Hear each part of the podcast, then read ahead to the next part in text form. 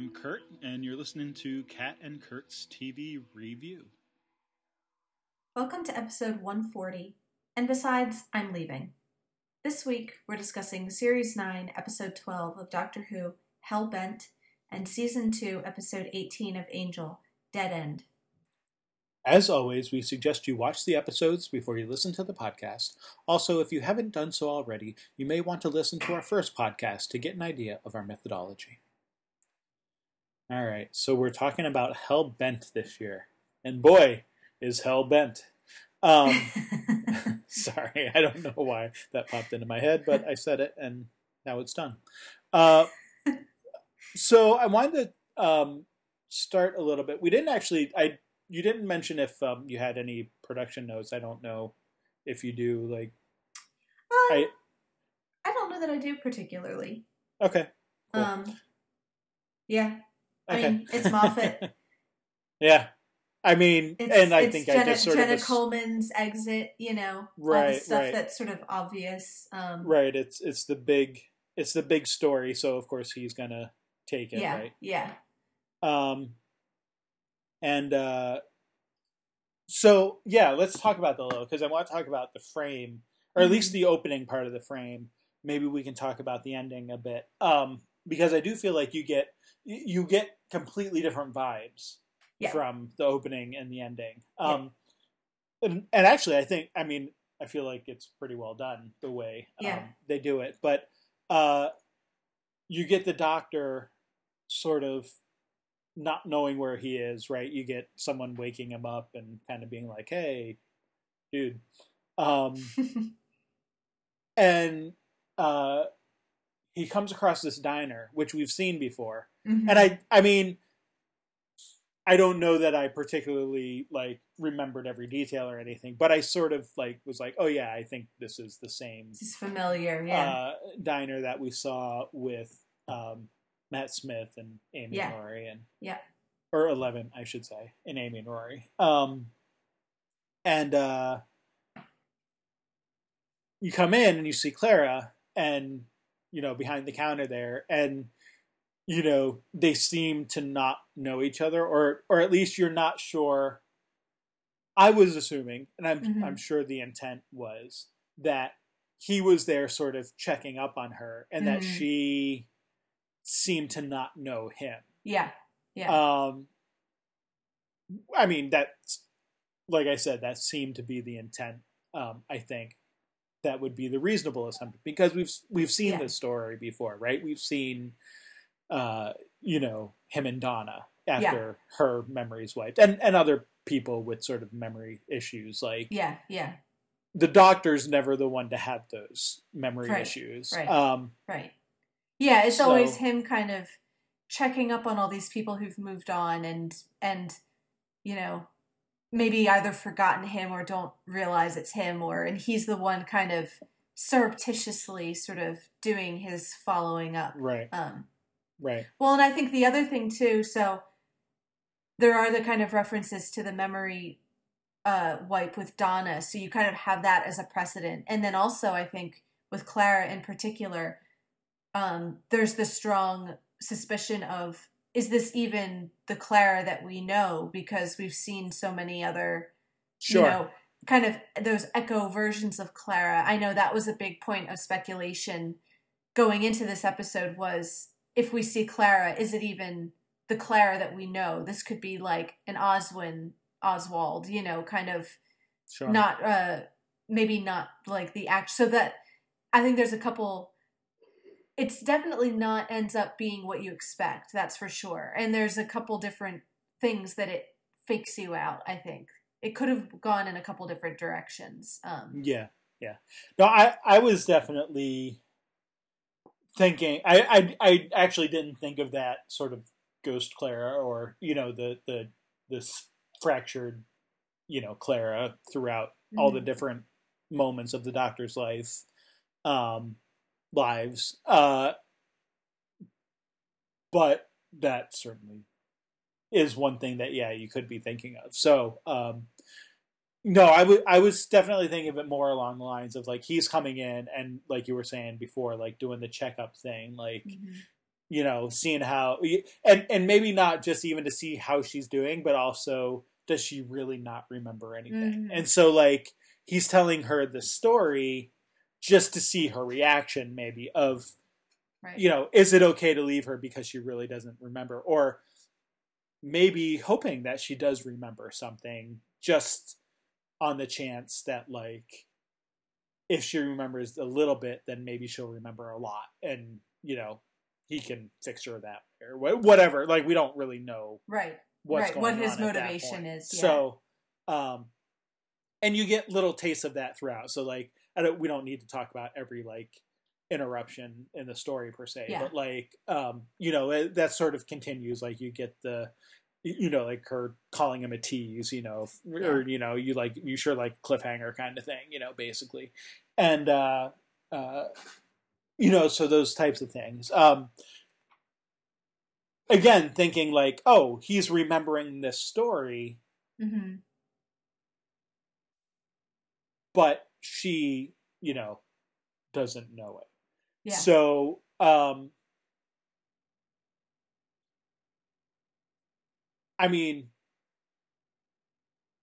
you know it's it's a it, I, I don't know what more to say about that i guess just that like you know when you're when you're coming into it again that's sort of the assumption of the doctor is not usually the one to have like the memory problems right Yeah. um, so all right so we get yeah, to, it kind of it kind of flips the the balance of power a little bit, which I think is appropriate seeing where the story ends and we can talk about the ending sort of when we get there, but it it is it subverts I think the expectation of who is our kind of omniscient character in the story, who's you know, Yeah. who's the one who knows everything and you just assume it's the doctor. Um and I want to point out too the little um you know metatextual references too of the doctor playing the Clara theme on the guitar. So the theme Yeah. that sort of accompanied her character throughout her story is now kind of this And- little tune stuck in his head and he identifies it with this character and isn't really sure why. So I think And- that's kind of lovely. Yeah. No, yeah, companies are throughout, in which uh, at least I don't remember if it actually ends the episode, but at least near the very end there when when we're all right, we're, I know we're going to talk about the closing frame later, but like Mhm. since you brought up the theme, like it's playing there, like as like Yeah.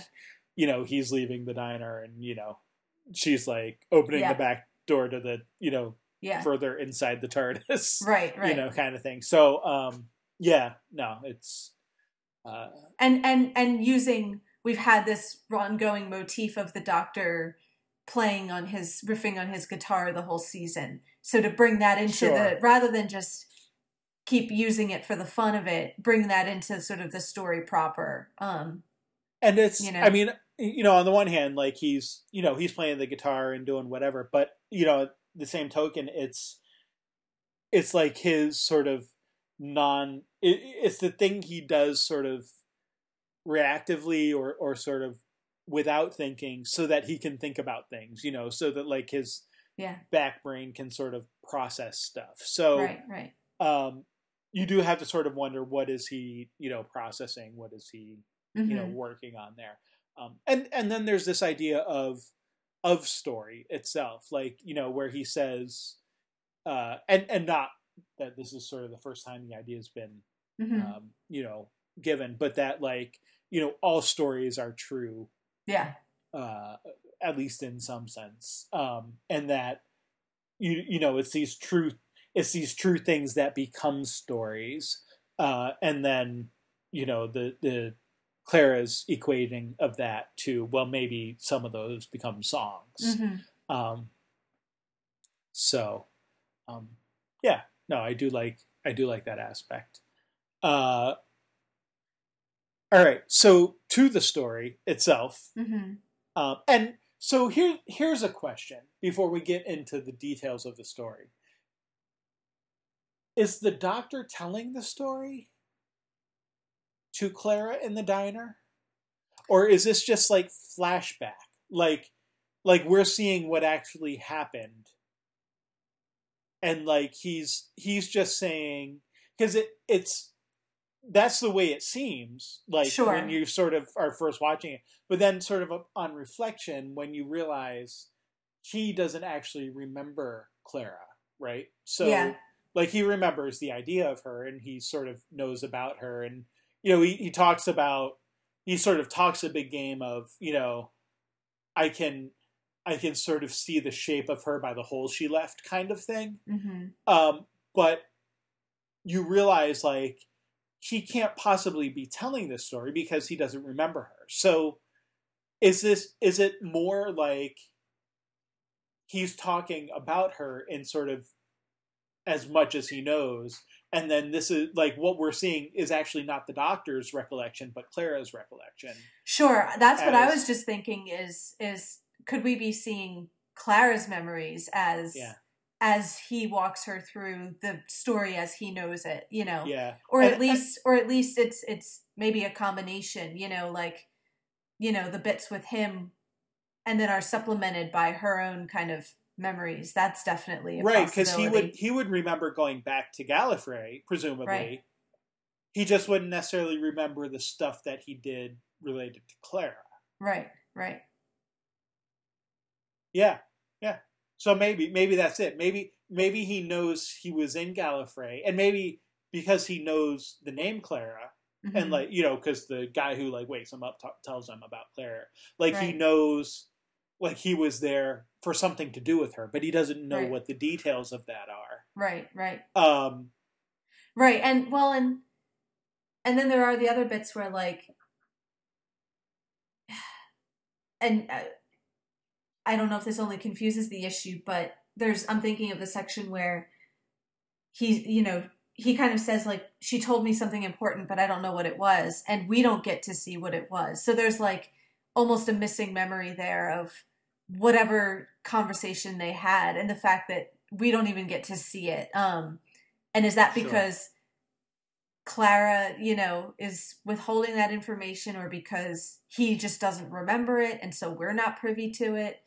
Um it's not quite I'm not quite sure exactly who is narrating this story, but um Yeah, or or if it's just straight flashback, like maybe it's not supposed to be a frame necessarily. It's I mean it's a frame from our point of view, but maybe like we're just, you know, the way the story is told is that we're we're getting insight into this, but that doesn't mean maybe maybe there's not anything going on story wise, you know, mhm. in as far as like them telling each other even the memory flashbacks it's just that we're you know uh uh, sort of omniscient observers right, right. except except for the part that we don't know Right. Right.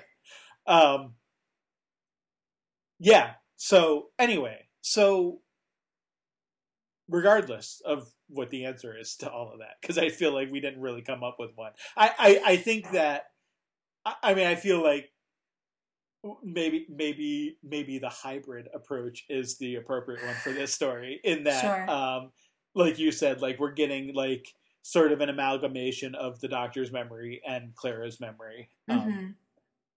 in in looking at the story. Um.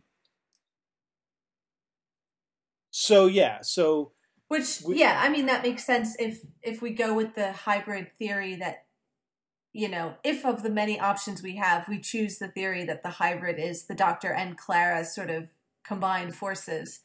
Um, you Yeah. know, and kind of acting as one in a way, then that sort of makes sense that this is a kind of compilation of the things that they're you know, that they've Right. experienced and are remembering. right. Yeah, I kind of like that.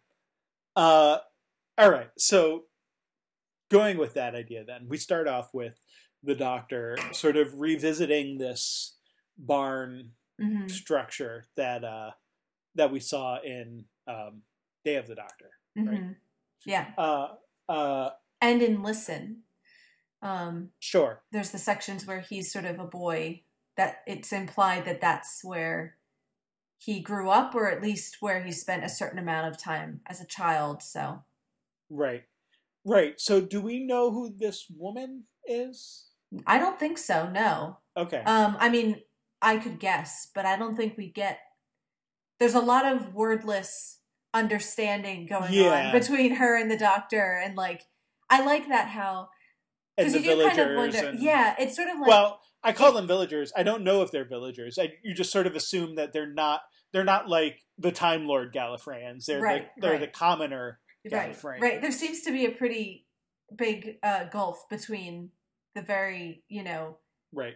technological and warlike and you know powerful you know time lords and then these kind of like rustic you know Yeah. country folk um Well, and- sorry. go ahead. Well I was just going to say i like the wordlessness of it because it kind of flirts with this idea of you know if time lords or gallifreyans i guess are always sort of changing personality changing faces and personas and everything i like that they can just sort of recognize each other just by some sort of instinct of the way she looks at him and kind of gives him that look like is it you? And he sort of nods like yes. Like there's something about him which tells her this is the doctor you know and Right. and i imagine that he recognizes her too um so i don't know i mean if i had to guess i'd say some sort of caretaker of you know a, a children's home or orphanage or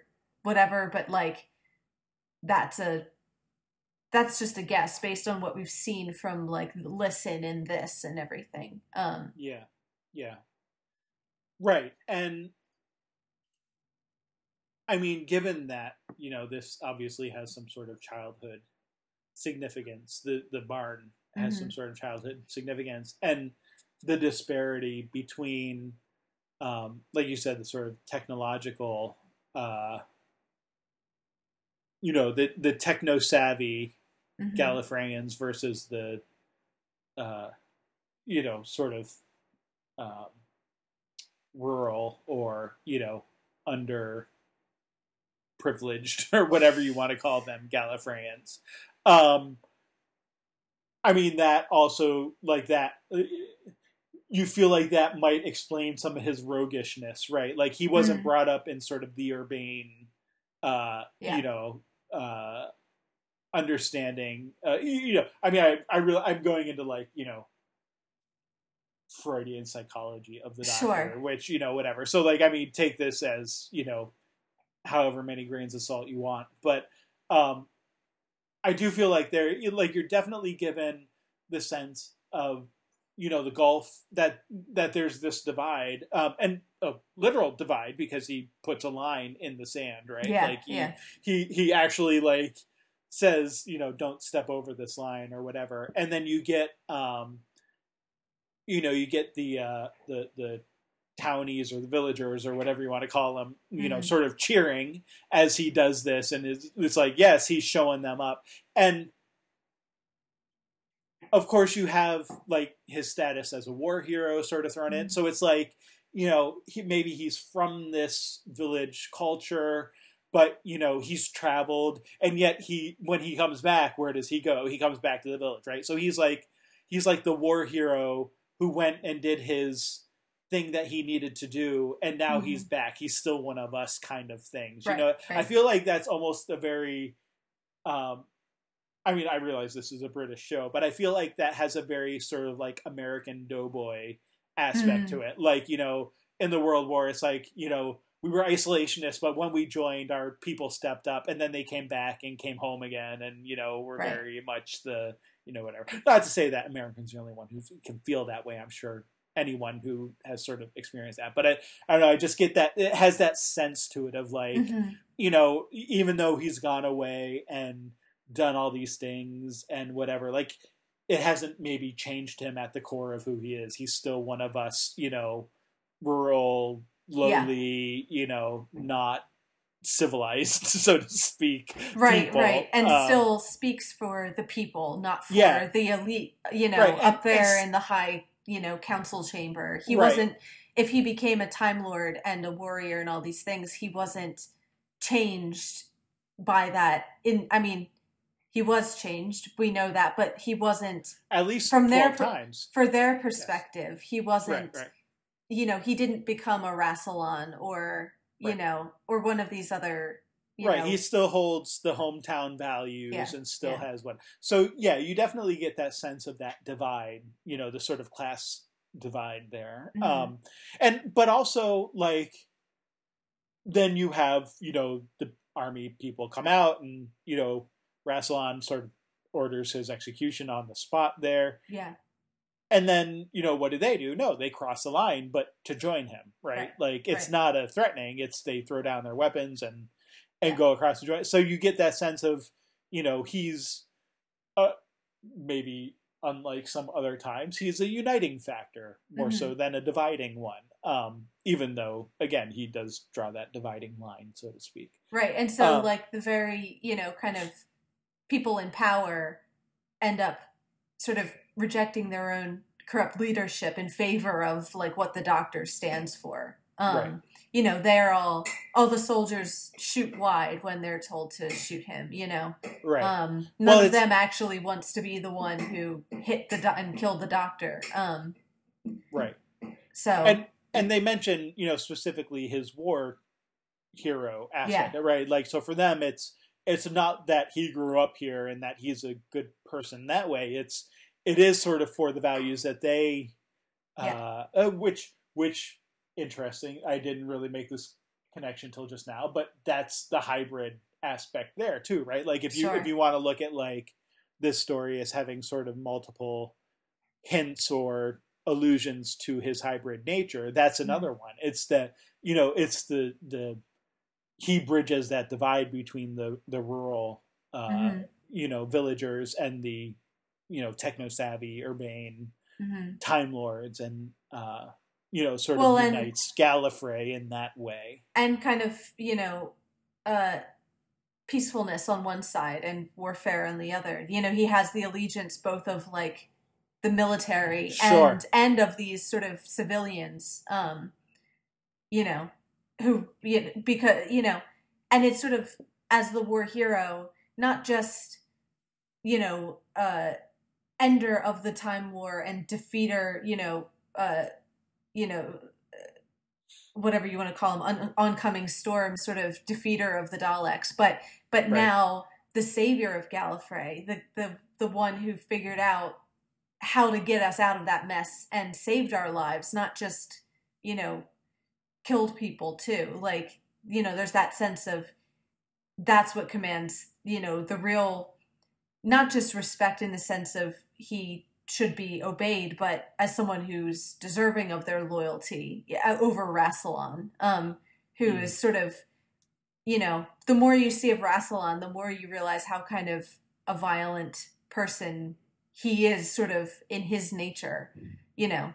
Um, like, you know, the time war is over and he's sort of ready to kill the guy who saved their entire planet. So, um, yeah, I I like that. I I think I want to keep thinking about that of how other like what other ways can the the hybrid fit into this. Um, Mm. I think there's a Sure. lot there. Sure. Um, okay, so ultimately we get the Doctor succeeding here. Rassilon leaves uh, after the general, is that what they call him? Yeah, Tells tells uh, Rassilon to get off the Doctor's planet.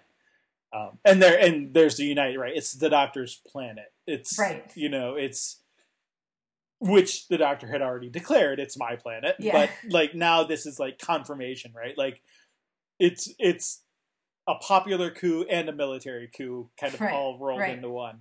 yeah, Um, uh, so the doctor then goes from the barn to the city, um, from from the barn to the skyscraper. I guess you could call Yeah. it. Um, you know that sounds like one of those old like you know like Stratemeyer Syndicate like you know the the uh, uh, you know I don't know like you know yay capitalism go from you know pull yourself up by the bootstraps kind of like Right. success stories Yeah. from the from the barn to the skyscraper uh so he yeah. goes he has this sort of self-made, you know, yeah up from nothing kind of, you know.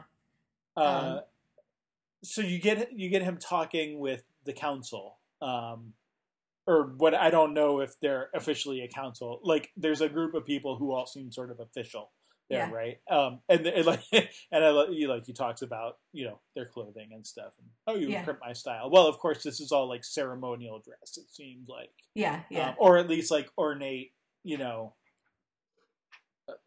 overly ornate, sort of pompous official yeah. styles or whatever. Um, and you get so you get like the military people. You get this Sisterhood of Karn, Mhm. which uh, I don't really know what that is. Have we seen that before? I'm trying to. Yeah, so they're the ones who I kind of don't really know why she's here other than to make like sarcastic remarks around all the others and Sure. generally give them a hard time, but like Which, which, let's face it, is as Which- good a reason as any. Sure, maybe you just need someone there to kind of put them in their place. But she's the one uh, who the doctor went to them um, when we saw the regeneration from Paul McGann into John Hurt when he sort of drinks his magic potion Oh, right. and they right, give right. him his sort of uh, magical, you know, influenced regeneration. Um, so, yeah, I mean, they're another group of immortals, as she says. You know, at the end of time, you can expect the the company of immortals. Like when you Mhm. get this far out in time and space, you know, we're the only ones left, and maybe we're a bit bored. So she's going to kind of turn up and, you know, basically just like make, you know, give them generally a hard time, kind of seems to be her function. But she's sort of interested to see how the politics of the whole thing play out, I guess. Right. Right. Yeah, no, I had forgotten that that was where she came from, which, you know, okay, that makes sense, especially with the references to the war doctor. Yeah. You know, that that come before that sort of Yeah.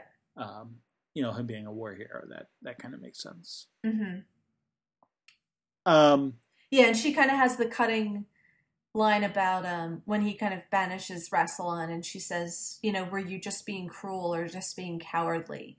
Which is kind of the reference back to his promise of, you know, uh, never cruel or cowardly. That was his sort of, you know, ethos behind the name of the doctor. So her Mm. kind of snide, you know, one way or the other, you're letting down, you know, the idealism of what you're supposed to stand for. Um, yeah. which is, you know, if is the implication being perhaps that he's both or, you know, hybrid. sure. again. Uh, uh, yeah, that like I mean they don't necessarily have to be mutually exclusive. Like he could be a coward and still like be cowardly in the most cruel way that hmm you know he knows how. Um. So he's in the city. He talks with the council. Um, things are said. Words are exchanged. u- ultimately, though, the result is that um, he gets to go back to save Clara. yes. Uh, I forget the device, what it's called. Um, I just, it's like they go to like an extraction chamber or. Um, yes, extraction chamber. That's what it is. Yes, uh, and you know they go back to uh, you know where Clara is. So the extraction apparently being extracting her from time Right. for for however you know for an indefinite amount of time apparently right. um Probably intentionally, the, the idea is just for a couple minutes, you know? but, right Um, right Yeah. but what good are intentions in doctor who No. Nothing. uh yeah right so so the idea being that like they pull her out and she is um she is literally extracted from time because it's like they say it's like between two heartbeats right so it's this this moment uh in time um not the moment that we've seen before but no. a moment uh, for her. Um, although presumably time still passes normally for everyone else, right? So like she's just sort of like now this outside of time Right. being um, who uh, and and like you know she doesn't have a heartbeat and it sort of messes with her a bit. But uh,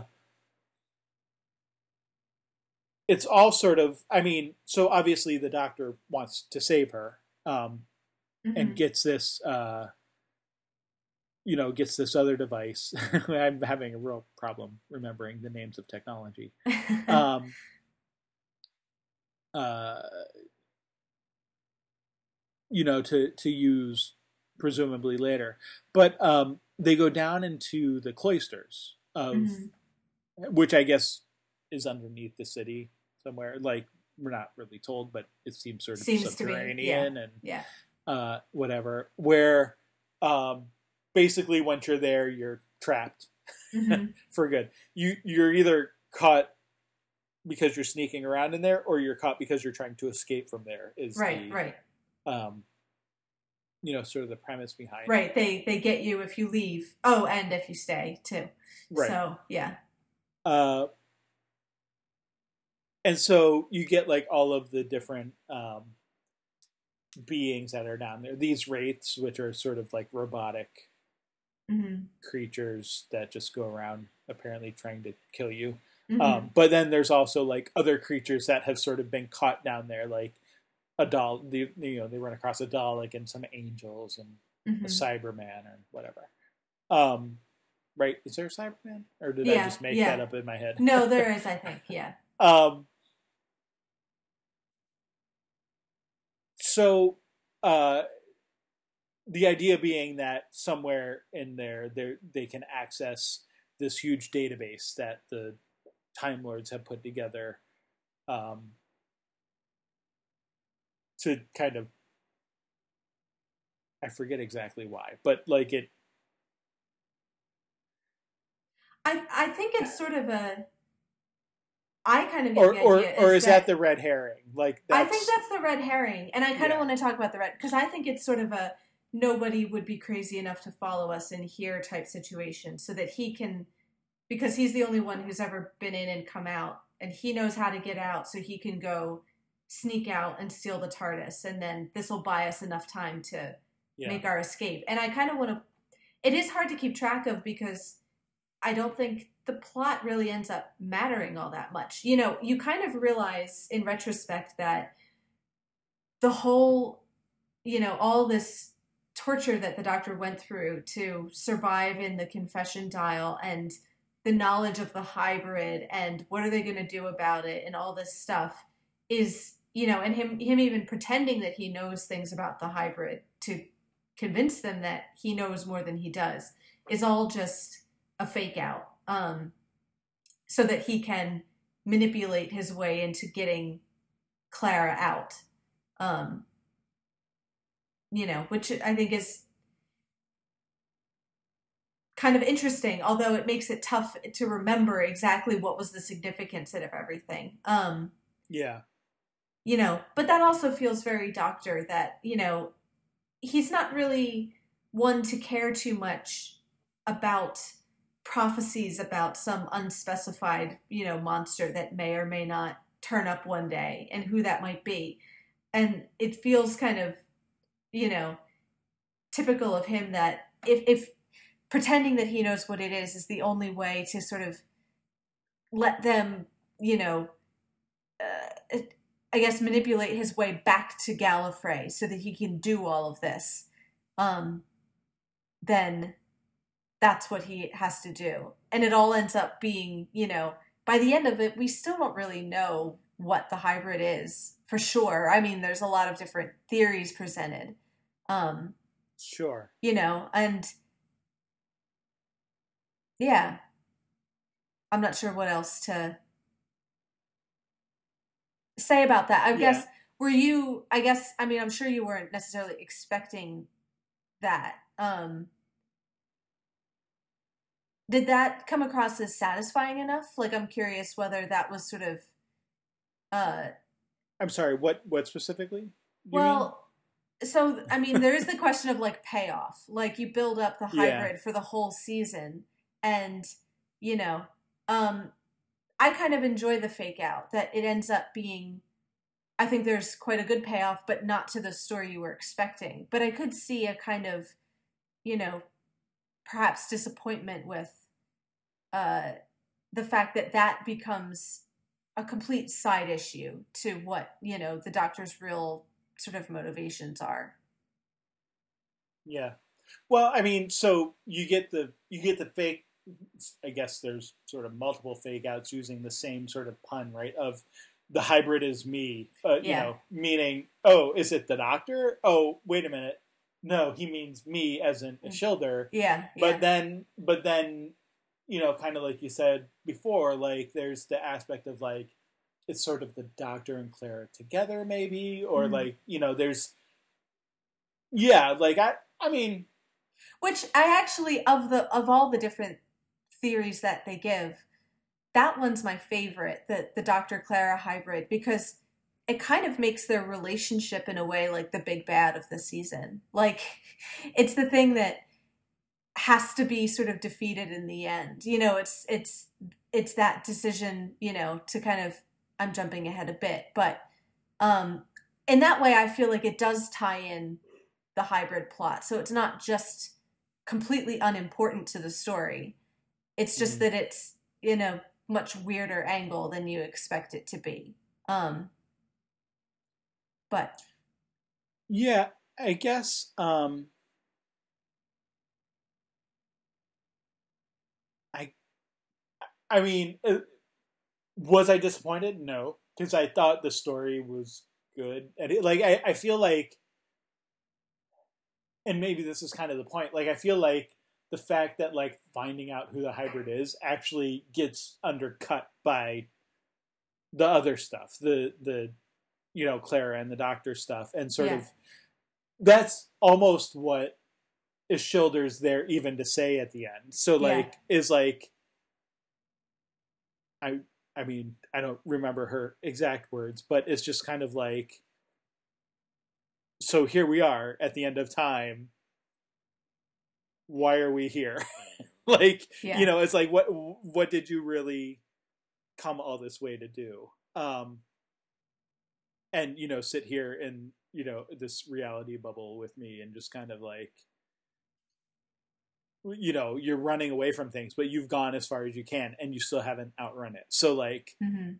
you know, at what point is it time to face it? And so, you know, I don't know. I mean, maybe you're right. Maybe that's that is sort of the best explanation. Then is that it's the Doctor and Clara. Like we, you know, the fans have been sort of, or you know, at least those fans who like Clara have Yeah. been sort of, you know. denying all along like no no no this can't be the last you know what's going to happen now and Mhm. um, and I mean, like we've said before, I, I mean, we've like well before now, Clara has been sort of the longest running companion with the Mhm. Doctor, and then you add into the fact of like all the split versions of her, and you know all the you know Yeah. different what you know what you call them like the ghost versions, like the echoes, yeah. the echoes or whatever of her like throughout the doctor's various lives which presumably he remembers like we don't i guess we don't ever get explicit reference that he remembers all of those but like Or maybe some and not not others, but yeah, Yeah. but i mean like like he at least knows that she did all those things and like Mhm. maybe he does or not but yeah. um which actually i mean just thinking on that level really makes the implications of his memory loss even more interesting and Mm. like potentially more devastating because it's not just the 12th doctor or even the 11th doctor who knew clara for a while but it's all the iterate like explicitly she went and you know Right. throughout all of his different Throughout his whole timeline, and, yeah. and his timeline and you know you know did all these different things so like if he forgets her like he's not just forgetting clara as we sort of see her in you know the Mhm. whatever you know however many seasons that she's been in the three plus seasons i guess at this point yeah. um but we see her You know, he forgets her in all of those iterations, presumably. Mm-hmm. So there's like, it's not just like, you know, maybe the last couple years that he's not remembering. You know, well, except for the 4.5 billion years that he was in the, um, you know, uh, uh, confession dial. But like you know the the last couple years that he spent with Clara, but he actually forgets like pieces of all his thousands of years that he's been traveling around. Yeah. Um, the universe. So that's an interesting aspect that I didn't really think of. Um, so yeah, back to what I was saying. I do kind of like the idea that you know that you were sort of putting forward of that the thing the the hybrid that we're facing as sort of watchers is the relationship between, between the doctor and Clara. Um, and and well, uh, and there's another. I think it's it's been building for a little while too. Of, I mean, we've talked about like Clara's, you know, increasing recklessness and everything, but also, you know, they're the way they're kind of because they're alike, the way that they push each other to further and further sort of right. extremes. And then, you know, so you get something like at the end of the last season with, you know, in the face of, you know, Danny's death, Clara's sort of her sort of sabotage and manipulation of the doctor to sort of you know go to hell as they say and and try to break him out and so you know mm-hmm. and missy kind of calling out um ways in which they're dangerous for each other, you know, as much as they might, you know, be good for each other in some ways and might get along really well, you also have the sense of, you know, uh, the, the companion who would tell him to go to hell and he actually would do it, you know? Yeah. And so, you know, if you're kind of looking on the, at least, if not destructive, at least dangerous aspects of that relationship, that being right. the thing which has to be sort of you know b- broken up at the end that there has to like you said the doctor carries her all the way to the end of everything to try to avoid the inevitable. So at what point do they have to turn around and you know uh face you know the things which will come one way or the other? Um sure. Sure. you know they have to sort of make a decision i guess. So and I wonder. I, okay, so if if Clara is, um, you know, if part of the problem is that they're too much alike, and that, like you said, they push you know each other. I mean, I because I feel like that sort of defines the doctor companion relationship in general. Like I feel sure. like part of part of it is that they push each other in different ways and and maybe maybe this one happens to be a, a ultimately self-destructive way or whatever. Mm-hmm. Um, but but if that's the case, is that a function of Clara's personality per se? Like maybe you know maybe it's it's too much of the uh, uh, um, you know birds of a feather and not enough of the the opposites attract kind mm-hmm. of thing. You know. Mm-hmm. Um, or is it does it have to do with that duration of you know and again you know you like i don't know that okay all the echoes like maybe maybe she doesn't remember all of those herself but like there's still that impact on him that they mm-hmm. would have and so like her personality would there but then there's also the fact that she's been with him again longer than any other companion at least in recent you know in new who mm-hmm. um you know so is it like could this happen to any companion? Like any companion who has been with the doctor for the length of time that she has. Right right. Uh you know especially given that like in the early days it was it was like you know oh sort of a weekly thing like oh only on wednesdays. Like wednesdays are adventure day you know? Yeah. Um but then it grows to be like more and more and more. And yeah. you know there there's sort of a you know boulder rolling down a hill aspect you know until you sort of reach terminal velocity kind of mm-hmm. thing um you know so maybe maybe that has as much to do with it just the the amount of time that they end up spending together um, Yeah. you know, could be an aspect of that as well. And again, I mean, you know, with every companion, there's always that, oh, what happens between the episodes where, you know, there could potentially be many adventures that we don't ever right. see or long spans of time where they don't see each other or whatever. Um, but I feel like just like if if you can say that what we see on screen is proportional, even if there are sort of those off-screen adventures, like maybe there's still a proportionality to hmm you know each companion and how much time they spend to the doctor. That Yeah. you know certainly this is a companion who spent more time with the doctor maybe than others, and right. you know over multiple iterations where not all of them have. Really, only Rose is the other one, right? Who's who's spent significant amount of time with more than one iteration of the Doctor. Right. Yeah, probably of the new show. I think that's probably Of, true. of the yeah. yeah, of, of the new show. I Yeah. I always have to qualify it that way Sure, sure. because um, Because we, yeah, I've- we I've never gone seen into any. that. Yeah, yeah. of the old. So yeah, I mean I mean of the new show. Yeah, um, yeah. certainly. So um so yeah, and and and Clara got more of each doctor than Mhm. Rose did. Yeah. You know, so Rose you have a pretty clean cut of, you know, like two seasons split even be evenly Yeah. between two doctors. Whereas with Clara you get sort of like a season and a half with hmm Matt Smith with 11 and then you get the two seasons with Right. um, 12. So, yeah.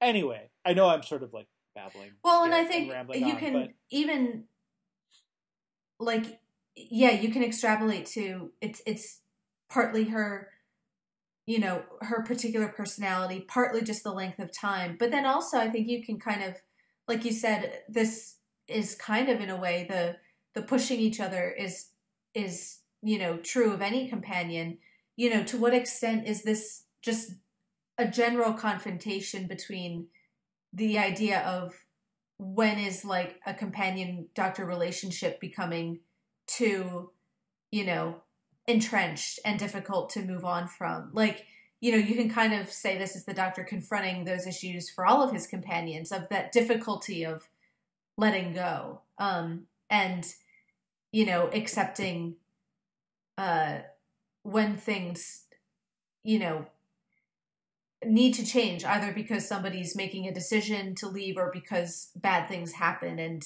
people you know Mm. get either killed or stuck somewhere else. Um you know his kind of desperation to deny the reality of that when that happens. Um and what is he you know i like uh you know lady me's thing of you know look what you guys did. I i i'm kind of shudder to think what you'll get up to next. Um you know kind of how how much further can you keep pushing it um Sure. so, you know, that being a not just purely about Clara in the particular, but about the companions in the abstract. Um, yeah. Yeah. Well, and so now we're at the end of a season with the Doctor alone again. Uh, and Yeah. and you know, so harping on all of the same things of, you know, Clara has been with him longer than any other companion. Now we have a doctor who is going to be alone after having been with a companion longer than anyone else. You know, Right, so right. so there's sort that's the sort of double edged sort of that you Right, know aspect as well. The a, another maybe hybrid aspect of you know yeah, uh, maybe it's a bad thing to to be with someone that long that you start acting so much like each other that it you know that it, it's sort of a positive feedback loop in in a bad way right, right. um but then you know even if you sort of end up breaking that off uh Yeah. you know you have like say maybe to put it in like drug addiction terms you have a bigger withdrawal ahead of you than sure, you know you would with other things Um, sure. Which, and I and I wonder to what extent um, the kind of real life meta will factor into that as well because we know we're going into a big long hiatus for the show. You know, there's not going to be any Doctor Who. I mean, we have a Christmas special to talk about, and then I think we'll have one this year as well. So you'll have a few episodes in between mm. full seasons. But basically, you know, we're going a whole year plus without any of the show. So I'm kind of curious to see does that play into the sense of you know loneliness or is it is there going to be an implication that there's a long time in between you know the end of this season and the beginning of the next or something. Um mm. i mean i don't know that obviously but that makes me like we're being given a really long break as well. You know we're kind of sent into like the void between seasons you know kind of like the doctor is. So um yeah, yeah that makes it sort of intriguing to see where that will go. But i also kind of want to point out that more so than a lot of the other departures there is a sense of um choice and finality and even like uh kind of happy acceptance of it. You know you know it, it's not rose getting stuck in the parallel universe or rory and you know amy getting sent back. It's not even clara you know dying immediately and face the raven like we thought she was it becomes this choice of they both recognize that this is getting to be a problem and we agree that to do something about it mm-hmm. um and it's still sad and it's still painful but there's also i think a difference when you you know uh make the choice for yourself rather than getting sort of you know pushed into something that you didn't intend so um,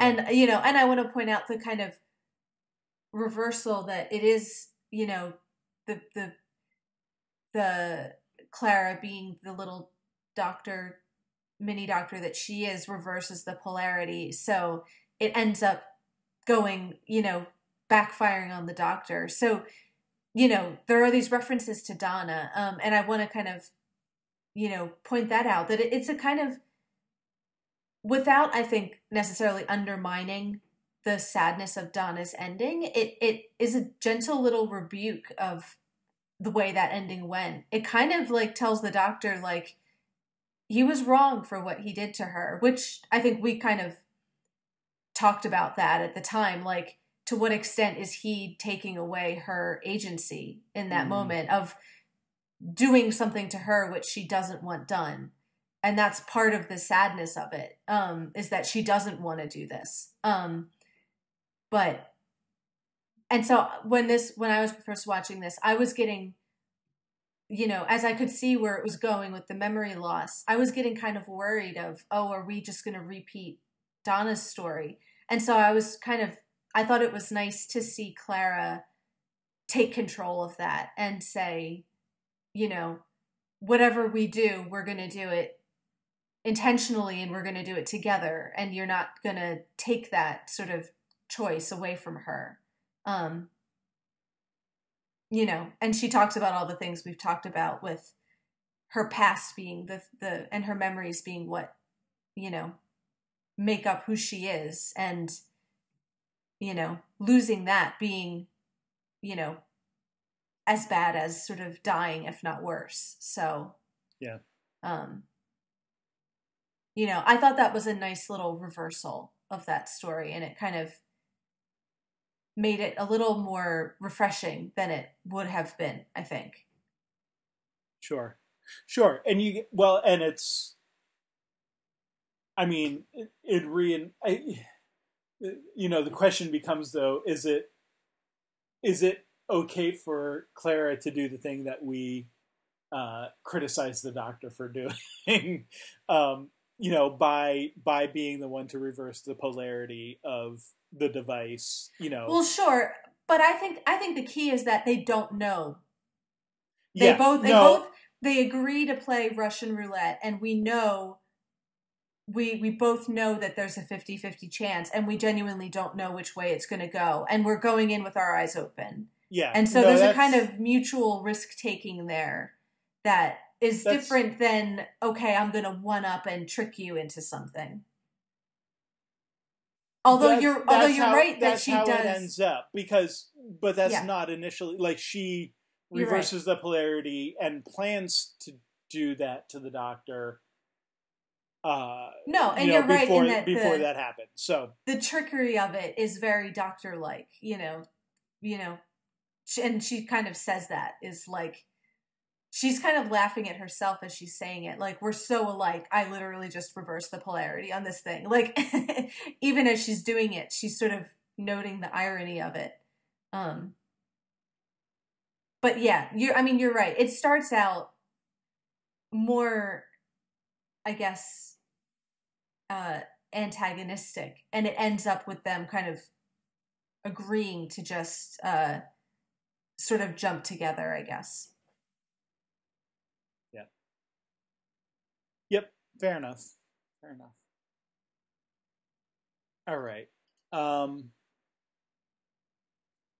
so we've got a few minutes left. I mean, I don't is there any any other part of I know we sort of have covered a lot of the closing frame as well, but is there any Yeah. any other parts of the end of the story? We haven't talked much about me.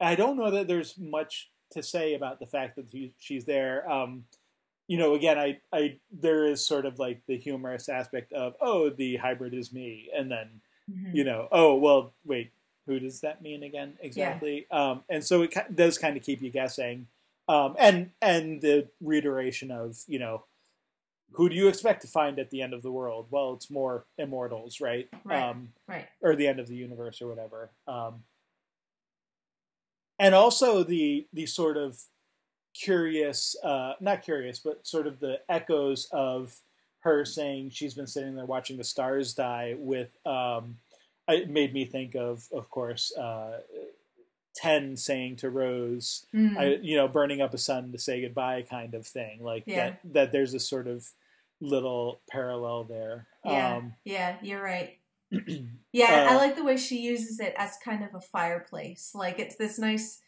warm thing Sure, and it's right. pretty to look at and it's sort of you know yeah. um, yeah, like it's her end of time Yule log.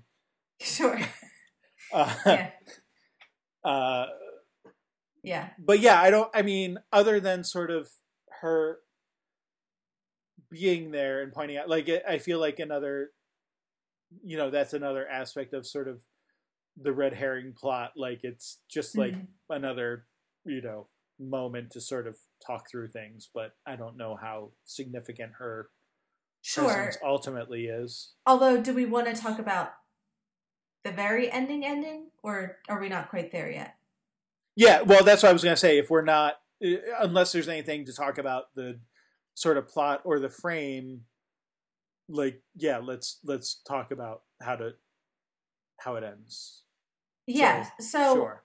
yeah because i think um like we've kind of obliquely referenced it you know is the the uh, the the very ending where there is the big reveal that it's actually the doctor who can't remember and it's clara who does so you get her lying to the doctor in the end which is just great. Um and uh you know so has ro- has anyone learned a lesson here? i'm not sure. It's, it's like the end of uh that just made me think of the end of the movie burn after reading. Did you ever see that? Oh yeah, they go yeah. they're like okay what did we learn?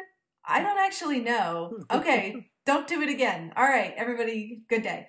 Um but but that's i think what's you know it's the end of the the dr clara relationship but it's not the end of her doctorishness you know? And like i found the ending really exciting that uh you know she gets her own kind of spin-off basically. Like literally like she steals a tardis and runs away and you know and i like that me is there as her kind of companion you know? Um like she gets a companion of her own and and me finally gets to you know, escape her slow path and, you know, gets to kind of run off, you know, into space as she's been longing to for, you know, God knows how long. Um, you know, I think like for all the Clara stuff of her kind of doctor nature, that is sort of the fulfillment of, you know, where her story's been going. Um and you know, and the fact that it kind of in retrospect makes the fact that, you know, the 11th Doctor and Amy and Rory went into this diner that now you're thinking, well, that has to be Clara's TARDIS, right? Like it was sort of there all along and we just didn't realize it. Right. Um, and that it also gets stuck as some kind of inconvenient, dated object.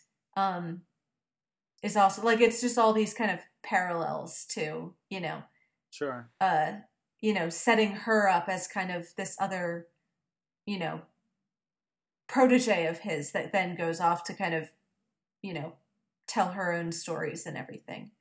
Um, but also like without fully undermining the death too, because you still get that sense of the death is still out there and it's fixed and eventually, you know, it'll catch up to her and she'll, you know, kind of like the the veil following the doctor around in the castle. It's like, well, you might run and it'll kind of crawl, but eventually it's going to catch you. Um, you kind of get that little hint that someday she kind of says, I'll have to face the raven, but, you know, but we can take a shortcut in a very, you know, or a detour, I guess, in a very doctorish sort of way. Um, kind of running off to avoid the inevitable as long as you can. So, um, I really liked that for her ending. A lot of people I know are, uh, you know, I wouldn't say they're wrong because everyone's entitled to their own opinion about these things, but a lot of people are happy to see Steven Moffat move on from the show. And, you know, on the one hand, I'm kind of excited to see, you know, something new.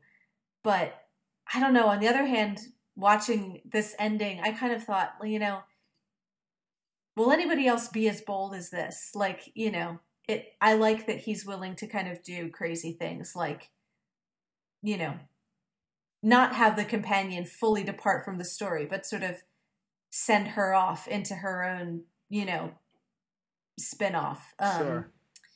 You know, there's maybe, a kind of audacity to that that I really enjoy. So maybe she'll uh, meet up with Jenny hey, you know, that'd, I'm telling a, you, like that'd be a good crossover series, right? Yeah. No, I mean we're we're you know there's this is the continued growing like you know Justice League of Doctor Who is like all the kind of immortals who are out there, you know, living in the image of the Doctor. So it's you know we're gonna get Jenny and Jack and River and Clara and me all sort of team up someday. Yeah. Um, we do need we do need a story about how Jack becomes the face of Boe. Sure, sure. That story needs to happen. I I would like to see that story. Anyway. Cool. Anyway, I mean what I mean, what did you think for Clara's exit? did that yeah I, did you find no, that I, a satisfying ending for the character or? i i thought it was good yeah i mean i so all right going going into it obviously you know it it was very hard to stay completely oblivious to stuff yeah. as the story was unfolding especially because um, this is like so recent right that's what i mean like you know so so i knew uh I knew things were going on, and I tried to sort of distance myself as much as possible. I knew this was the last season for Clara. Mm-hmm. I didn't know what was going on, and of course, you know, when I saw, I knew, and I knew something happened to her. Mm-hmm.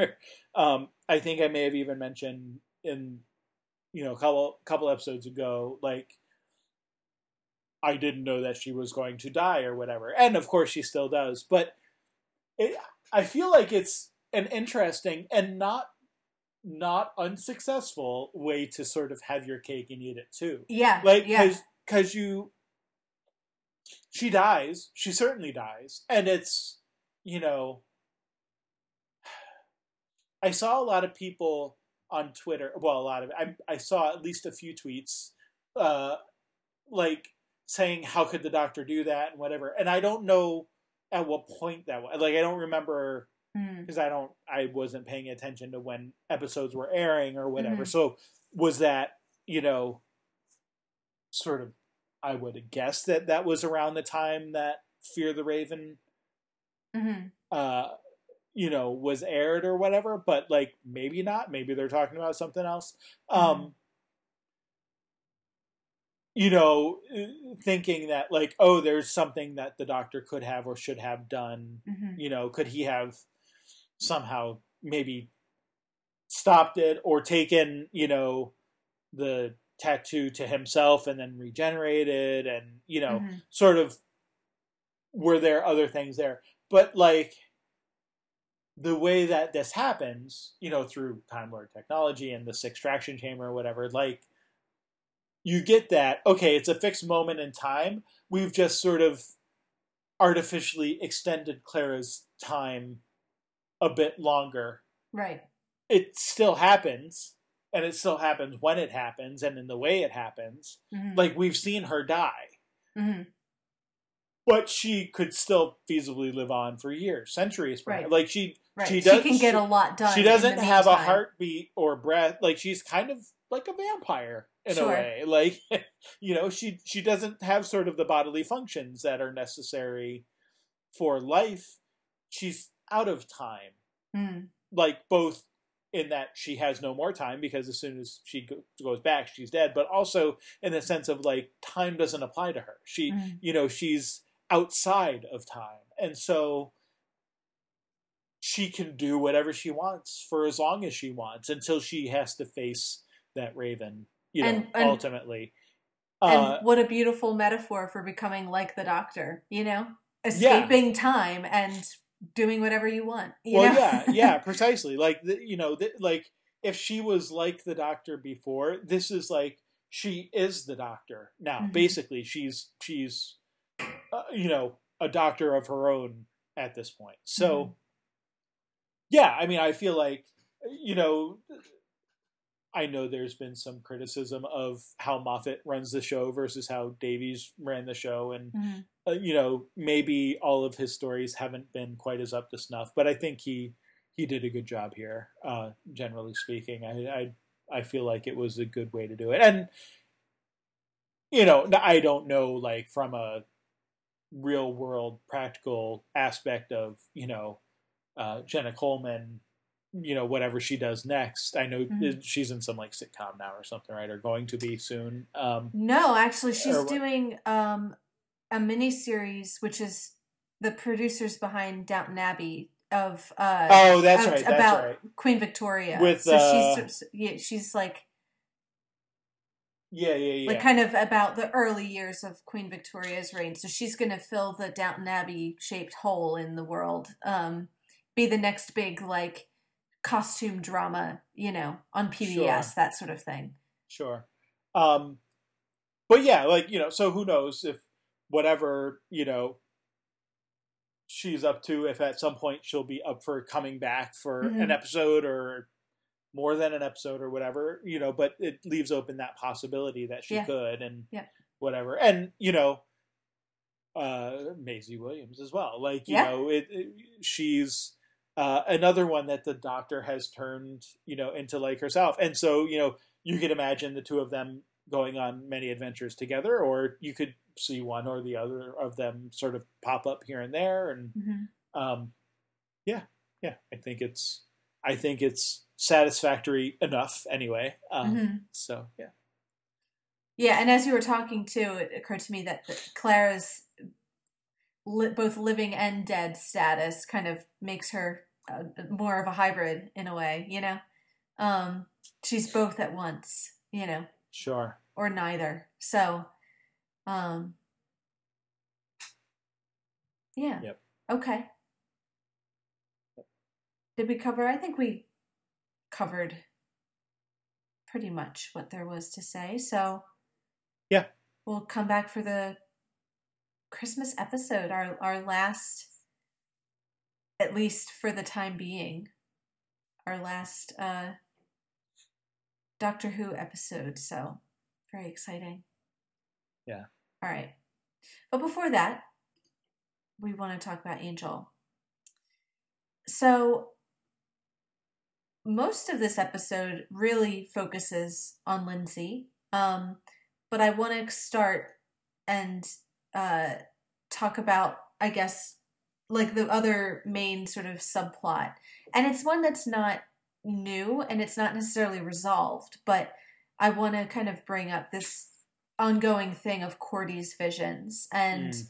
um, we've kind of gotten hints of it before, but they're becoming more and more uh, traumatic for her to deal with. You know, both Yeah. both physically and kind of emo- emotionally too. Um, and the two are kind of interconnected. You know, um, it seems like you know not only do the visions kind of have a physical effect of you know making her you know dizzy and giving her headaches and that sort of thing, but also at least in this one you kind of get the the because it starts with a vision that you don't necessarily know is a vision right away it gives me the impression that she's almost experiencing it as she's seeing it. So it's not just like watching something you know on a tv screen. It's it's almost like she's in you know the the mind of the person who she's identifying with with probably with the victim in any given you know scenario. Yeah. um so the way that it's shot when he kind of when the the the father in the in the vision you know just suddenly without warning sort of stabs himself in the eye with his knife. And then it cuts to cordy you know kind of you know thrashing around and freaking out in the office.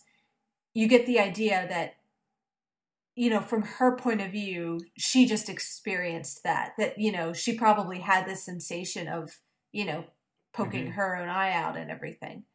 Um which obviously must be extremely painful and is doing crazy things with her psyche and her emotions um you know Right.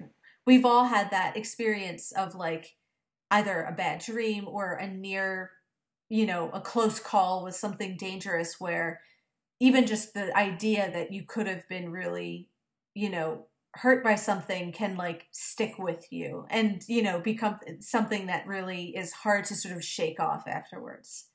Um so yeah i kind of wanted to bring that up and and also like everybody's um reactions to that that they can kind of see that it's getting worse and worse and really don't know what to do about it or have any real ideas of how to you know uh go about fixing it. Um and in fact they even need her to go and dig deeper to get more information. So they even kind of you know have her delving back into those memories. Um so yeah it's not resolved at the end so i'm not sure Yeah. that i have any particular conclusions about it but it seems like you know worth mentioning Yeah, no, I I definitely think it is worth making sure we bring up. Um, and yeah, you you get the sense that not just and and I think that the sort of realization that maybe even though we didn't always see it before, that like she's been sort of feeling, um, you know what what she's that that that it's more than just like headaches, right? It's not just like yeah there's a headache that causes her to have a vision and then she sort of knows things but it's that there are sensations to go along with it. And so there's sort of the the physical sensations like you said like it seems like she feels the you know being stabbed in the eye of you know what the guy is doing to himself or whatever. But um, also later in the episode she makes reference to the fact that he felt happy. So she can also feel the emotional sensations. And and and not just that he felt happy but also that that seemed odd. So like the implication there being that previous occasions she has also felt what other people have felt and maybe they felt scared or hmm you know hurt or depressed or what you know whatever the case might be you know um you know with regard to whatever those situations are so it seems to be that she not only like it's not just a vision but it's it's a more empathic response in that Yeah. she's feeling both the sensations and the emotions of the person who or you know potentially people who are uh, you know being affected in these visions um, and who they need to to you know save or whatever Yeah. um, yeah. the uh, well and of course like in, in visions like this it's not that the the key doesn't become to save them because you know Yeah. they like get the the family gets like ushered out of the country and you know sort of there's a hush hush thing but it, it leads to ultimately stopping this uh, clinic that hmm um, Wolfram and Hart is is sort of supporting. Um, the other the important piece too is uh, you know from what Wesley says uh, about just sort of noting that um, you know previously the, these visions were from Doyle, so Yeah. uh, you know Doyle was half demon and so was sort of stronger stronger maybe in a physical sense but also stronger in that like being half demon he also has sort of like the fantasy aspect right he he's got Mhm. sort of the magic Yeah. uh, to handle the visions in a way that Right. Cordy as a human doesn't so even Right. You, you know it's not even about like physical strength it's sort of about your uh supernatural or lack thereof Yeah. makeup Yeah.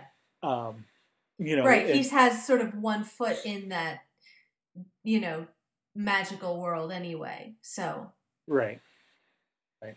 yeah. So the Uh, speculation of can she even handle this, or for how long? Um.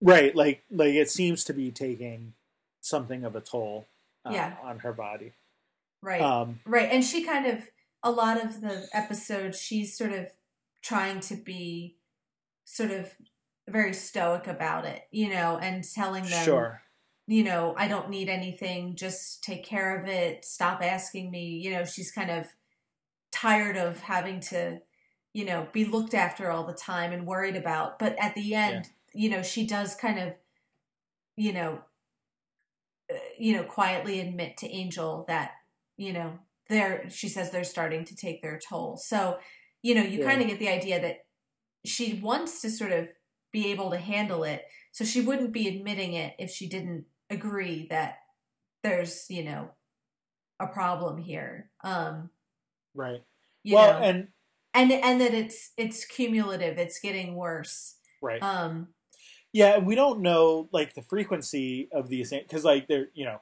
just like you know with the doctor how there may be adventures in between episodes like the the presumption is that like right. we're not seeing all of these happen like there Right, are right. other ones that occur Yeah. you know in between you know the weeks that we that we watch them yeah. um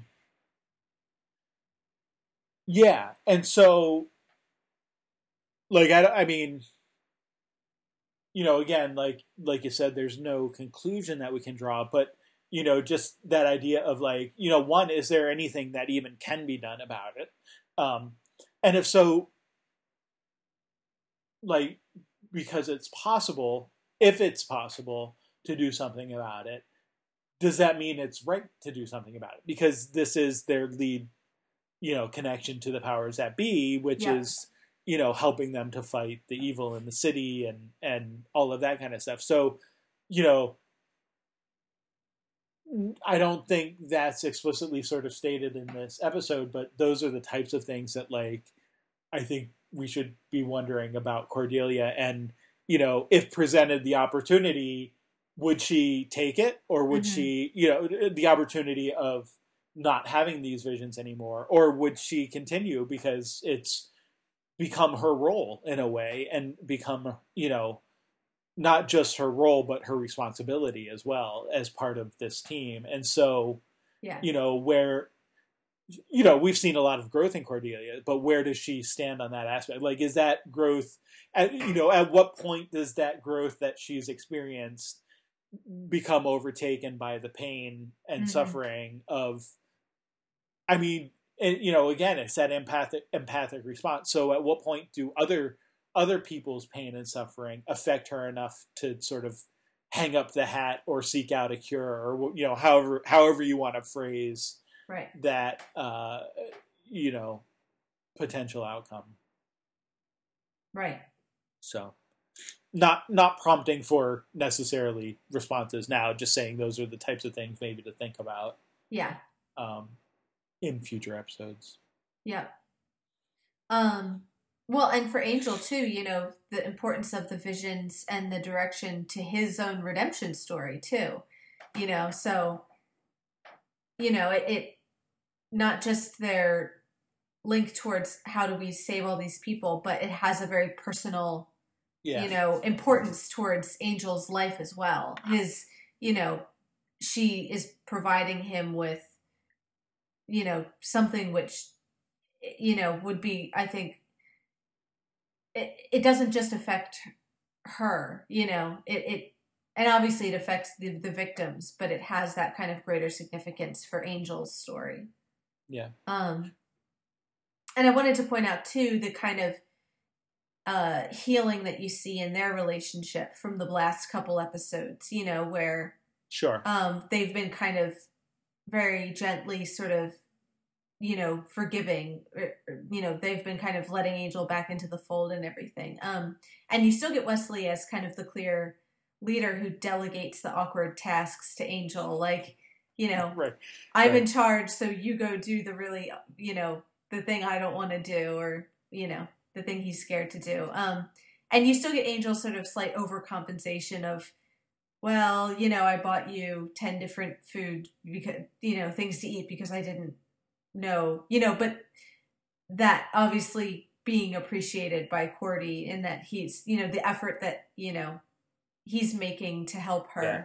and Yeah. you know her even you know saying you know that she loves him you know which it like just in a perfectly genuine moment you know Sure. she appreciates the friendship and is forgiving enough that you know to say those words um you know they've gotten past the the punishment phase of you know where she can be you know uh, you know open about you know their affection and everything so Sure.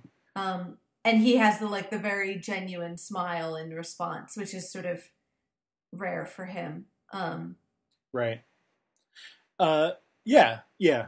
One one other thing I wanted to say too is is that um, with regard to you know her vision and stuff. I mean, it's we do know obviously Doyle passed them on to her, so like theoretically, it seems possible to pass them pass on them on yeah. to someone else. Um, you know, uh, so if that is possible, you know, the question would become, you know, who would be, who else would be capable of handling them? Mhm. Who who would be trustworthy enough to handle them, and Mhm. you know, who would be willing to take on that responsibility and you know all that comes with it. So Mhm. um, just sort of additional fodder for thought as well so i'll go into happen. like speculation mode for a minute and I, I i'm not trying to imply anything No, no. i'm just I, I just had a thought, but it generated another thought, which was it seems to me that Angel's the obvious candidate. You know, that he's Okay. of the group, the one who isn't human. Um, sure or at least not fully. And so he might be, you know, the one the only one capable of it. Um and that might save some time in the sense of like you're eliminating the middleman, you know, the visions go straight to him. Um but that makes me wonder whether that middleman is a necessary thing. Like if Mhm. is there some reason why the visions need to come to a friend or you know a, a coworker and and why they don't okay so if the powers that be send these visions to angel in order to help him along his, you know, redemption path and save these people, why don't they just come to Angel? Is is a question. Right. And that makes me wonder whether there's a reason why not. That, you know, it's something which, you know, for whatever reason has to be done by one of the others. Maybe, Um, maybe like the doctor, he just needs a companion, and this is companion. this is a way to f- sort of force him, force that. Yeah, yeah. um, which didn't always work, as we saw earlier, even in this season, that he Right. abandoned them anyway. Right, but if if he had control of the visions himself, that would make it a lot easier to just totally go on like the isolation and you know, he would be able to just, you know, if he felt like his friends were in danger, it would be easier to cut them out entirely. Um if they're kind of eliminated from that, you know, part of it. So. Just a thought. So let's talk about Lindsey because he's really getting most of the time this episode. Um, so we start in his apartment and we kind of see a bit of his sort of daily struggles with, you know, uh, you know, living with uh, his missing hand. Um, you know, so you get the the ties that are all sort of pre, you know, tied and everything, and Right. uh, Makes and- you wonder who tied them. yeah, yeah, that that did Darla maybe no, I can't imagine Darla. You know, I mean, he's got enough money. Maybe maybe he hired a tie it, tire. like yeah, or like a housekeeper or something. Um, Right. and and I did have to chuckle too at the kind of sad little guitar sitting in the corner, you know, because we haven't really had any hint of, you know, any sort of musical or artistic side to to Lindsey previously. He's been this kind of cutthroat, you know, business, you know, all business kind of lawyer and everything. So uh, I had to sort of smile um, at his sort of longing gaze, you know, looking at his guitar and everything. But, you know, you're getting this idea of the way in which, you know, his job for Wolfram and Hart and his encounters with Angel have sort of are kind of ruining his life. You know, like things are just much more everything is more difficult now, you know. Um it's not the end of the world to lose your hand, but it certainly makes everything, you know, that much more complicated. Um, he can't go about his daily routines without constantly being reminded of, you know, how he's, you know, been injured and everything. Um, so kind of like Cordy, you get the sense of like this whole thing is starting to take its toll in a way, I guess. Um, and so then we get the meeting with the boss, and you're kind of leading up to this decision of, you know, who they're gonna, they're finally gonna make a decision of we're gonna promote somebody. Um, you know, and you get Lilah has been getting more and more anxious the whole time. And, you know, it, in some ways she's more anxious to be she's more ambitious she's more anxious to be promoted but in the other way it's like she's convinced that she's not going to be the one that's chosen so her whole ambition is based on like covering her butt basically so like you know um working all the overtime and stealing you know secret files and hiding guns and everything she can do to sort of protect herself and Lindsey's hard for me. I never really know. Even after this episode, I, I still have a hard time figuring Lindsey out. And I'm not sure maybe that's totally intentional. Um, Yeah. but you know, maybe that's just the character is this completely inscrutable, you know, to what extent is he ambitious or not? It's really hard to say, you know. Because on the one hand, he seems kind of competitive with Lilah. On the other hand, it kind of seems like he really couldn't care less who gets promoted, and it's all a big sort of joke to him. So, um, Yeah. I don't know. I don't know if you have thoughts on that or whether you think maybe it's supposed to be kind of ambiguous or No, I definitely do because I mean, you get the sense that that Lindsey. we- So just even knowing and having seen what he's done in the past, he definitely seems, on the one hand, to be sort of cool and, and collected a lot of the time. But also, you get the sense that a lot of his major decisions are made on impulse and Mm, sort of off the cuff. mhm. That, like, I almost so, okay. So we're jumping ahead right to the evil hand scene of him, you know, uh, Lilah finding out that she didn't get the promotion and reaching for something in her purse, presumably a gun or Yeah, something yeah. you know uh and then you know lindsey sort of is like you know chill you know they picked me clearly but hey i have an evil hand so i'm not going to do what they want kind Yeah. of thing Yeah. and and sort of giving this uh uh you know i'm a rogue guy and you know blaming it on this evil hand.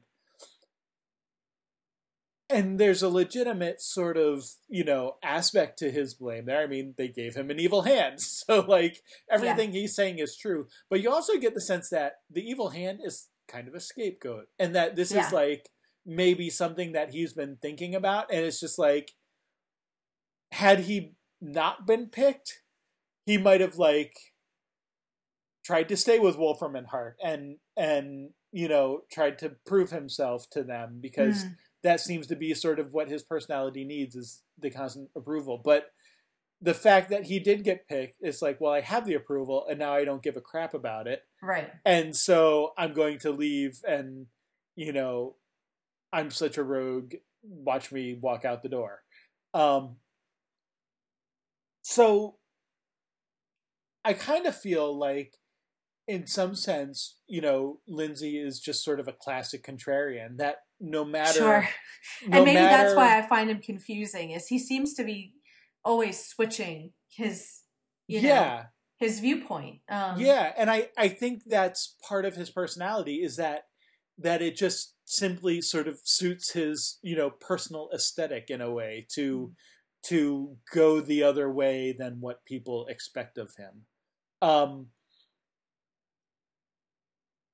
but you know at the same token like you, you know it's hard to fault him for sort of you know this is i'm mad as hell and i'm not going to take it anymore Mhm. you know moment and so you know it's hard to fault him for that because like he has sort of put blood sweat and tears into his position at wolfram and hart and what has it gained him it gained him uh, first a lost hand and then an evil hand you know Right. and it's like you know what's he what else is he going to do there? So what what does this promotion mean? Well it's just more of the same and you know he might get paid more but you know is it worth the sort of trouble that he's gone through to this point? And it seems like not. And i, I do think i do think you get the sense that like through the guitar playing and you know his singing at caritas that like there is a sense of like you know i have lost something you know there's there's something that uh you know maybe i forgot that i had and that i Mhm. need to find again um so that's sort of an underlying thing you know with like you said so, sort of throughout the episode the the initially the longing looks at the guitar and then you know his sort of first tentative playing it and then you know singing and and playing um playing a song actually that uh christian kane wrote by the way. Um you know specific it's called la song and it you know wrote it specifically for this episode. Um but yeah just that idea of you know that maybe there's something about and of course okay so uh, i you know went to school for english literature i've always wanted to be a writer and have written some things and you know all of that and and you know my own history i spent 12 years in a large financial corporation that was you know sufficiently soul sucking. Maybe not quite as bad as Wolfram and Hart soul sucking, but Yeah. you know, Not at least on not far level. below yeah, anyway. Yeah, yeah, yeah. yeah, There wasn't any literal souls sucked, but yeah. um, yeah, you know, so like I totally get that impetus of okay, you you know, you want to be a sort of responsible career man and do what you're supposed to do and you know make lots of money and you know who cares if you do a few unethical things along the way i'm not saying i ever did anything unethical but i understand that like there might be Yeah, Uh, compromises. y- you know yeah. compromises that are made yes yeah. um and so i think i think if there's anything genuine to say about lindsey you can say that that he you know he realizes that at some point he sort of lost sight of the things he really likes to do and that maybe just there you know, i'm not saying he's going off to like pursue a, a, a new career as a you know acoustic rock god or anything. Uh, he's no giles that is.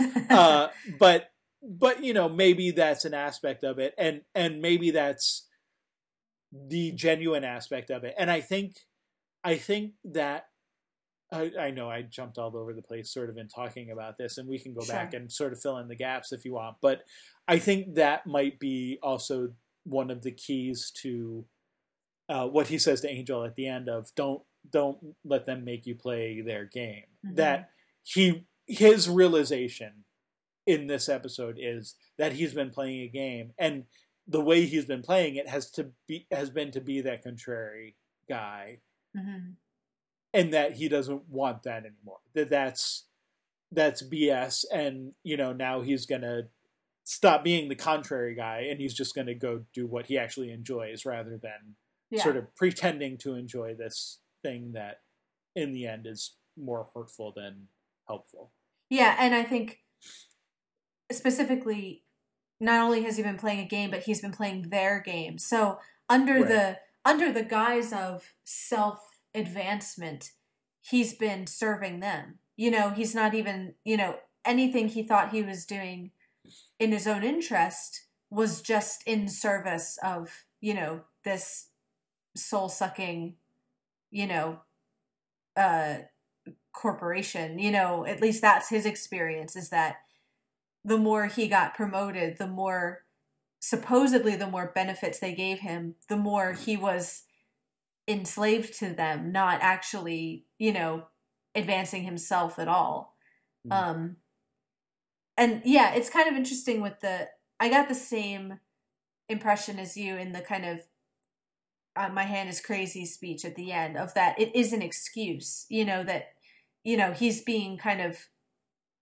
flippant and deliberate you know it's sort of like well now i have an evil hand so you can't hold me accountable for anything or predict what i'm going to do you know? Um and it kind of makes me wonder you know is it that realization of um kind of getting the hand and then seeing the clinic where they have all these people sort of kept on ice, you know, to harvest them for these parts and everything. You know, part of it I think is that realization of you know, you may think you're you're safe and protected by this job, but you're not and they'll use people. And so there's that kind of realization of Mm. look what they'll do to for their own interest. They'll harvest their own employees and then give him a very dangerous and unreliable hand, which might turn on him at any minute. So these are not, you know, Right. trustworthy allies, but also Well- maybe that sense of, but the relief of saying, well, now I have an excuse to leave. They finally crossed the line and done something, you know, which is, you know, personally, you know, endangering him. And so there's a kind of freedom in the way that he says, well, I have a crazy hand now, so all bets are off. And, you know, he can come finally kind of say, well, you know, you screwed up and I'm out of here and you can't get mad at me for it because my hand is crazy and I might kill you. You know, so it finally gives him the leverage to escape them, you know. Um you which know, is kind but of cool. But the other thing too is that is how crazy is actually the hand that he gets because you find out that it's this guy, you know, who he used to work with, but also, you know, okay, so it's writing kill, kill, kill on the paper, but it's, you know, you find out that he wants himself to be like he wants Yeah. to die. Yeah. So it's like, is it really an evil? I mean, okay, you know, right. Wh- whatever your thoughts about suicide and that that you know that's a serious discussion for another time like this guy wasn't trying to kill other people he Right. wanted he, he wanted to be put out of his own misery Right. and right. and so how evil is No, that really it's, like it's total theater that last Yeah. scene with the boardroom it's this Yeah. is this is they don't know the difference you know and other people have been killed or Right. injured as a result of this medical procedure so this is him yeah i am this is my ticket out of here you Right. know is to say you guys forced this on me and now i'm having all sorts of dangerous side effects and so you're going to let me go with no follow up or questions and I won't be held accountable if you chase me. Um well not only that but it's it's the unpredictability right it's like we don't know what he'll do right. so it's it's it's sort of that it's like uh you know i i've heard this. I don't know how true it is but you know hey uh it's an anecdote so it, it it's a story. It must be true right? Um but but i've heard that uh you know like in prison you know the crazy guys get left alone right? Like you, you know they're they're the ones who don't get picked on or you know abused or whatever. And right. and and why? Well because they're crazy. And so this is sort of you know lindsey going for broke and it's like i'm i'm a nut job uh, i'll fly off the handle at the smallest thing so you know Stay away. put yeah. put that in your pipe and smoke it you know and Yeah. and and as long as you leave me alone i'll leave you alone kind of Mm-hmm. thing so uh yeah yeah anyway um well, and we we, ca- should mention too that as he does I, I, I, also kind of like the ambiguity of, of what he does to Lilah at the end because is he helping her or not? You know, there's a sense in which like, yeah, he was going to get the promotion and that potentially meant bad things for her. So it's kind of like he's rescuing her and saying, you know, I'm out of here and you, you know, she can have the promotion. But also like he wants to leave for a reason. He knows he hates it here. These people are dangerous and untrustworthy and unscrupulous. And so it's sort of like assuring her a place in their midst isn't also going to really do her any favors. Um, you know, he's sort of replacing her into the seat that he doesn't really want to be in. So, which I kind of like with the kind of like love hate relationship between Lindsey and Lilah. Like they're kind of these partners that really can't stand each other at all. So, um, I like that it kind of he's kind of like helping and damning her in the same sort of instant. Um, yeah, and exposing like all of her right uh you know research that she's done so she she's now presumably protected right. because of all the dirt she has on um on all the other ones. So and and him kind of pointing out yeah she really is the more ambitious one that she's the one doing everything she can to protect herself and you know working you know putting in as much effort and overtime. With lindsey it seemed to just come more naturally that like he just sort of has the good ideas that the boss wants to hear and sort of was getting sort of promoted you know for you know you know for who knows what really for just kind of right. towing the line and doing a generally a good job. Um whereas lilah is like that person who's you know constantly trying way too hard and is always frustrated at not getting the recognition for that. Yeah, yeah, um, yeah. No, it it it is a sort of fitting end. We assume to their relationship that he gives her what he what she wants, and at the same time, sort of screws her over right uh, by doing so. So right yeah is getting what you want with Wolfram and Hart really a good thing. It's kind of hard to, you know, um, like you were saying, like what was he getting for all of these promotions and advancement? Just more pain and misery and frustration. So that's sort of what she has to look forward to, I think, is, you know, more responsibility, more pressure on her shoulders, um, more danger probably. So Yep. Yep. Um I, I mean, I don't know how much. So I don't know how much to that. Do you want to go back and talk about any of the sort of plot devices of, you know, how him and Angel sort of end up working together and stuff? Um, I mean, I don't know that I have a lot really. Um, other than The- kind of what we covered.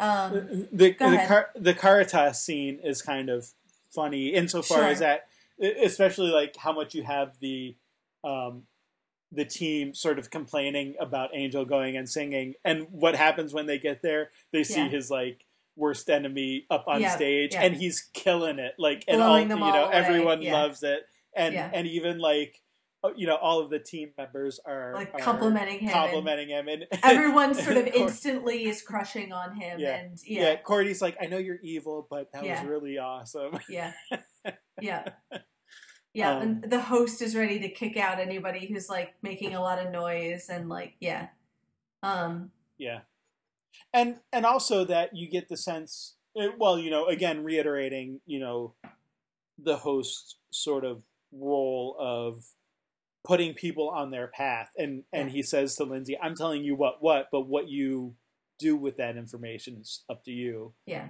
uh, you know, and you know, sort of the interesting aspect of like, okay, so clearly Lindsey has been coming here for a while and singing, like, you know, Mhm. this is not, you know, the host sort of alludes to the fact that this is not the first time that he's sung and whatever. So clearly he's given him advice before, but also the fact that like it's what led Lindsey to sort of rediscover, you know, himself in a way and leave town and ultimately stop working for Mhm. Wolfram and Hart, which okay, like he's not dead, like he's not whatever, but in a way this is kind of a win for Angel.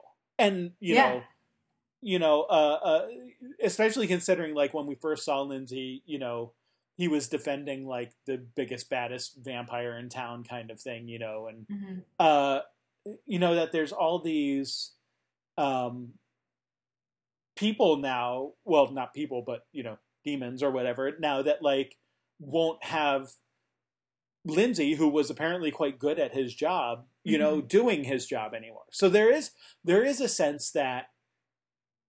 I mean, I, I don't want to take this too far because I still think probably the host has set people on their paths to do maybe not so good things in the past, Mhm. including Lindsey.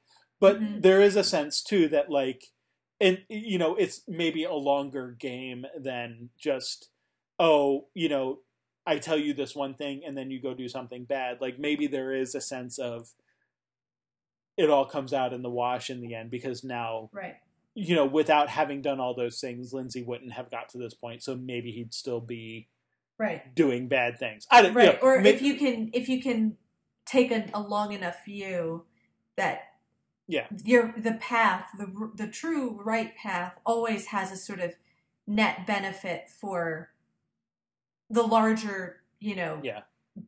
community not just maybe what the person needs to do in that immediate moment um sure, at least if you're you know following what your path should be right, um right, and and obviously, uh, and and there, you know, there is that free will aspect to it too, because it, you know, it seems pretty clear that the choice can be made not to follow it. mhm. Um, which I guess also brings up the fact is, so did Lindsey follow his path or not? I mean, I think we sort of assume that he did, but I don't, Mhm. you know, it's hard to say Be- because we know enough to, you know, from what the host says, uh, that he and that Lindsey and Angel are yeah supposed to work together. So Yeah. the fact that they do work together, I guess we can sort of assume that that is their path. But yeah um, Yeah, Anyway. that kind of seems to be the implication. Um, So I guess I did have more to say about that stuff than I thought at first, but um, Okay. I don't know if there's a lot more to say beyond that. um, any any thoughts? Any so I will say this isn't the last time we see Lindsey, um, Okay. but I won't say like when or in what circumstances or whatever. Um, yeah, I kind of he's been a pretty major character, so I Yeah. kind of was suspecting that might be the case, but I didn't really know um one way or the other whether he comes back to play a big part or whether we just see him like one more time. Yeah. I I don't I- know. So I I mean, we do definitely get the finality of Angel like don't come back, you know. Yes. um, Yeah, so, they're- but they're- you know, they kind of leave, you know, uh, amicably enough, but definitely they are happy to see the back of each other. That's for sure. Um, they don't Um, really end up becoming friends after this. It's sort of a okay mutual agreement to go our separate ways and just keep out of each other's, Yeah. you know, Yeah. hair and everything. yeah, and they both seem perfectly fine with that. Yep. Um, Yep. Yeah, and and I, I Lindsey being done with the whole kind of LA thing too. You know that it, it's that's part of it is Sure. like, you know, it's not just I don't want to be around you. It's you know what this whole city you can keep it. Um, you know, so there's some sort of relationship there between Angel and Wolfram and Hart and the whole thing with you know the city of LA in particular. I think. Yeah. Um, so yeah, I and I'll also actually um just mention that uh, again, I won't mention circumstances or timing, but the hole that Lindsey sort of leaves in the cast offers an opportunity for another Lost alum to uh, appear. In another one. Interesting. So This is like they're racking up the we we we we've already seen a couple so yeah far. yeah Uh, they're racking up the lost cameos. All right, So so yeah yeah. So I won't again. I won't say who or when or under what circumstances, but Hmm. I'll just sort of throw that out. And and I will. No, I won't. I won't say. Anyway, right. so with that tantalizing tidbit, we uh, will sign off and we'll talk about some Buffy next week, along with the uh, Christmas episode of Doctor Who and our final episode discussion of Yeah. Doctor Who yeah. for oh for a while anyway. For a while, yeah. All right. See you then.